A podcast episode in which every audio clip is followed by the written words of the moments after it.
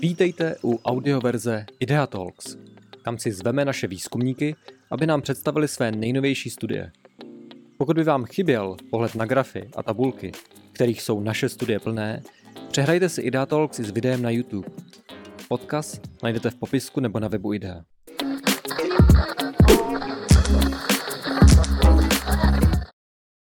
Vás u dalšího Idea Talku, který představuje výzkumy vznikající na půdě akademického think tanku IDEA. Video si můžete prohlédnout na YouTube kanále CERGEI a podcast pak na svých oblíbených platformách. Dnešním tématem je zaměstnanost žen v České republice. Nový výzkum z think tanku IDEA se provokativně jmenuje Ruce a mozky českých žen stále nevyužity a autory jsou Jakub Grossman a Daniel Minich. A Daniel je s námi zde v IDEA Talku. Vítej. Zdravím tě, Davide. Název je provokativní, ale myslím si, že už první obrázek dokáže, že provokativnost je na místě. E, na grafu zaměstnanosti vidíme nejen zaměstnanost, ale i průměrné odpracované hodiny matek. Možná na začátek, než se ponoříme do těch všech čísel, tak proč zrovna toto měřit? Tak eh, jsou to základní ukazatele pracovní aktivity žen v období, kdy mají děti. Eh, je to mezi 30 a 34 lety. Teď neberme plus minus rok, to nehraje roli. A ten graf ukazuje poměrně zásadní eh, věc, že Česká republika se opravdu nachází výrazně mimo ten hlavní peloton. Vykazuje velice nízkou zaměstnanost žen, těchto žen, z nichž většina má děti v populaci. A velice nízkou průměrnou odpracovanou dobu včetně teda těch žen, který mají nulu, nulovou odpracovanou dobu. Jsme tam společně se Slovenskem, to jsme tam vždycky v těch grafech, ještě u nás Řecko a Itálie, jinak zbytek celé Evropy je úplně jinde.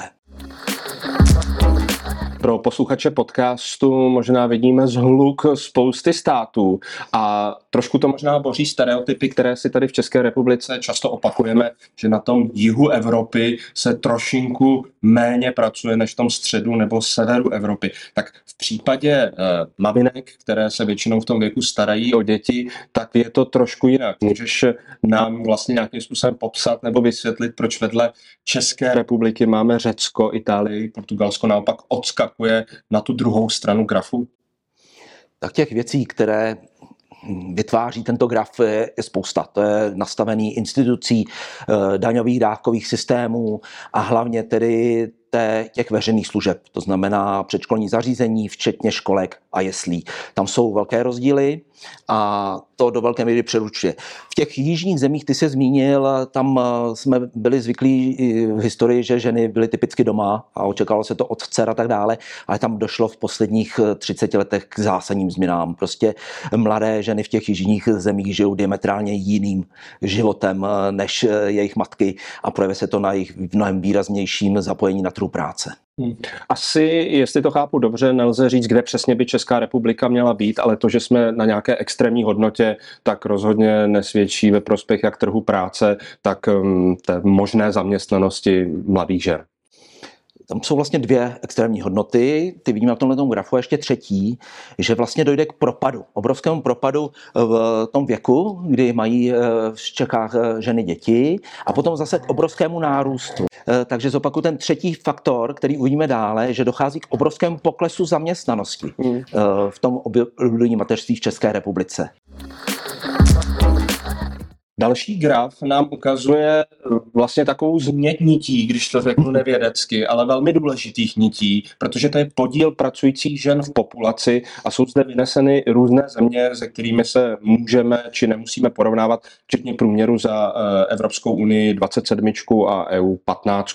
Tak prosím, jestli tyto nitě, když to řeknu nevědecky, bys popsal tak my vidíme věkové profily zaměstnanosti žen eh, v, ve vybraných zemích Evropské unie, včetně České republiky.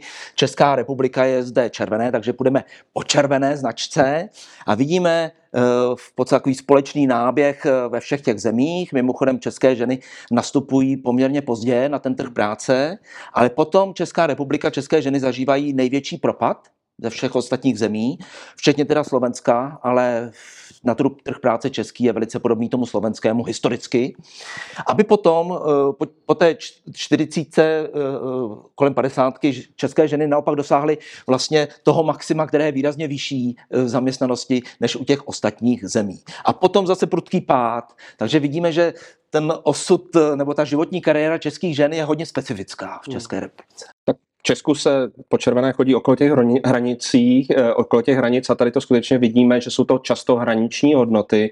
Možná jedna otázka, která s tím nesouvisí, často se debatuje pak o nízkých důchodech eh, žen, eh, v, když jsou v penzi. Není tady, nevidíme tady i trošku to vysvětlení, že vidíme velký propad a pak i přes velkou práce, schopnost těch žen, tak už to prostě finančně nedoženou. Je to tak, určitě do těch eh, relativně nízkých důchodů českých žen se promítá tento propad zaměstnanosti, ale potom se tam promítá i ta vysoká zaměstnanost, protože oni potom pobírají výrazně nižší platy než muži, protože v tom období mateřství a rodičovství ztratí uh, víceméně šanci postupovat do těch vysokých, uh, vysoce placených pozicí řídících. Hmm. Ty kariéry prostě nesměřují u těch žen nahoru a když se to potom v, souč, v součtu sečte za tu pracovní historii ženy, tak vyjde relativně nízký důchod tak tomu se věnují jiné studie, idei, tak jenom jsem to chtěl připomenout.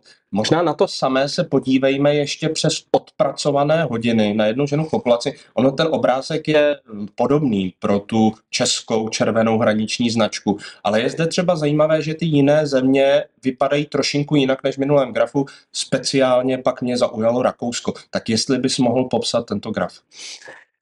To Rakousko je krásný uh, takový um, ukázkový případ, uh, příklad toho, uh, jaký význam mohou mít zkrácené úvazky. V tomto grafu průměrných odpracovaných hodin, včetně žen, které vůbec nepracují, vidíme, že to Rakousko v období mateřství je na tom úplně stejně jako Česká republika. A na tom předchozím grafu jsme viděli, že oni mají výrazně vyšší zaměstnanost. No jediné vysvětlení je, že v Rakousku je výrazně větší podíl částečných úvazků, a ty ženy místo toho, aby nepracovaly v době rodičovství s malými dětmi, tak pracují na částečný úvazek a udržejí si kontakt se svojí profesí a pak mají samozřejmě mnohem větší šanci pokračovat v té profesi kariérně nahoru. Měli jsme srovnání mezinárodní, podívejme se ještě na jedno srovnání, které je samozřejmě klíčové a nabízí se, a to srovnání eh, podílu pracujících dle pohlaví. Tak nalevo máme graf, který ukazuje podíl eh, zaměstnanosti a Tady u mě máme ty průměrné odpracované hodiny. Stále hovoříme o těch dvou veličinách, o nič jiném. A zde vidíme muže, kteří mají něco, co by si asi posluchači nebo diváci představili sami. To znamená e, zaměstnanost zde nahoru, odpracované hodiny, pak se tam drží celou e, pracovní kariéru. Zaměstnanost českých mužů je hodně vysoká a pak to jde poměrně strmě dolů v, ob, v oblasti toho oficiálního věku do důchodu. A u těch žen právě vidíme ten obrovský gap, respektive mezeru, jak zaměstnanosti, tak odpracovaných hodin právě v období mateřství do těch 40 let věku. A potom se ty ženy těm mužům opět přiblíží v té zaměstnanosti téměř absolutně v té, těch odpracovaných hodinách téměř. Mm. Takže vidíme, že české ženy v podstatě pracovat chtějí, není to ten styl, budu v domácnosti, budu se věnovat jiným činnostem, ale v tom období rodičovství a mateřství to nefunguje. A předpokládám, kdyby jsme, eh, kdybychom na to přiložili ještě to mezinárodní srovnání, tak ty propady okolo té třicítky uvidíme i u jiných států, ale nebude to tak výrazné jako v tom českém případě. Přesně tak, eh, když se podíváme na pravidelné statistiky Eurostatu, tak tam Česká republika vykazuje zdaleka největší propady zaměstnanosti žen v období rodičovství a mateřství. A tyhle ty grafy jenom dokladují, kde se to vlastně bere. Teď asi mnoho diváků i posluchačů napadá a mění se to, je nějaký vývoj v čase, proto vlastně v, ve vaší studii je vyneseno i měření v letech 2000, 2010, 2019, takže z toho můžeme odvodit nějaký trend, pokud nějaký je. Ty grafy dva eh, pro ty dvě veličiny, o kterých hovoříme, ukazují, co se dělo poslední dvě dekády v podstatě. A vidíme, že od toho roku 2000 do toho roku přibližně, přibližně do 2010 došlo k posunu. Celý ten graf se nám posunul doprava na té ose X, kde je věk. Což není nic jiného než oddalování narození především prvního dítěte, což víme z demografických studií, eh, že ženy odložily narození prvního dítěte výrazným způsobem. Také proto, že české ženy jsou dneska ty mladé výrazně vzdělanější, než kdy byly kdykoliv v historii a dokonce jsou výrazně vzdělanější než muži. Hmm. Toto je potřeba říci, že ženy mají, jak jste zaděláno na tu pracovní kariéru, jsou poměrně vysoce produktivní a celkem logicky oddalují mateřství a rodičovství a dělali to těch prvních deset let tohoto století. A vidíme, že potom v roce 2010 se ten pohyb doprava zastavil už a zároveň vidíme, že ten propad v obou těch grafech v době rodičovství a mateřství nadále zůstává v principu. To znamená, když to zjednoduším, za těch 20 let se nic zásadního nezměnilo v tom propadu. Stále ta Česká republika je velice výjimečnou zemí. Teď obvyklá otázka na závěr vlastně. Co s tím, často se debatují daňové, dávkové eh, politiky, případně kvalita veřejných služeb.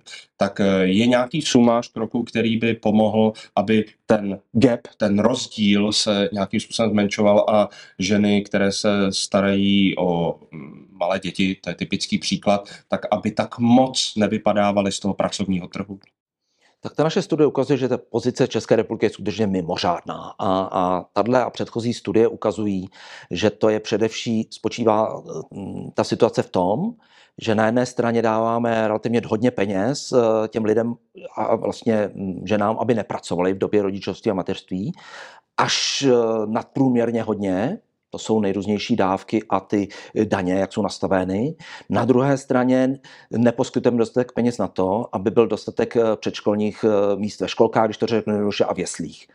A ukazuje se, že ty rozhodnutí o tom, jestli mít nebo nemít děti, anebo kolik dětí mít, primárně je na ženách. A oni, když vidí ten výhled, že budou muset být doma ty, ty tři, čtyři, někdy i více let. A když mají více dětí, tak vlastně ještě mnohem déle, tak eh, to snižuje jejich ochotu vůbec obětovat kariéru za děti. A eh, ty, ty které se rozhodnou tak eh, pro mateřství a rodičovství, tak samozřejmě potom pracují málo. Takže skutečně dostáváme se k nastavení toho dávkového systému, respektive k tomu, že pak chybí peníze na ty služby pro rodiče s dětmi. Ať neskončíme příliš pesimisticky, tak eh, na závěr bych se chtěl zeptat na jednu aktuální vládní politiku a to je podpora částečných úvazků prostřednictvím úlevy na sociálním pojištění. Eh, ještě uvidíme, jakým způsobem v praxi eh, se to projeví. Nicméně, jestli to chápu dobře, tak to by mohl být jeden z těch instrumentů, který by pomohl zaměstnanosti žen třeba okolo toho 30. roku. Tak my na potřebu zvýhodnění částečných úvazků Uh, upozorněme už těch taky 20 let aspoň. Uh, a tohle je vlastně poprvé první vlaštovka tímto směrem. Jo? Všechny předchozí politické garnitury maximálně slibovaly něco v, ve svých volebních programech, ale nikdy nic v tomto směru neudělali, takže je potřeba skutečně velice mm, kvitovat, že první vlaštovka vyletěla. Já, mně se nemusí líbit eh, ta administrativní náročnost tohoto opatření, ten eh, ten složitý způsob, jakým se to implementuje, ale já věřím tomu, že po té první vlaštovce začnou vylétat další a další. Děkuji Danieli Minichovi za schrnutí studie Ruce a mozky českých žen stále nevyužity. Díky. Také díky. A já už se těším na představení nějakého dalšího výzkumu akademického think tanku IDEA. Děkujeme mnohokrát partnerům, bez kterých by naše studie nevznikly. Zejména pak Akademii věd České republiky a jejímu programu Strategie AV 21. Děkujeme.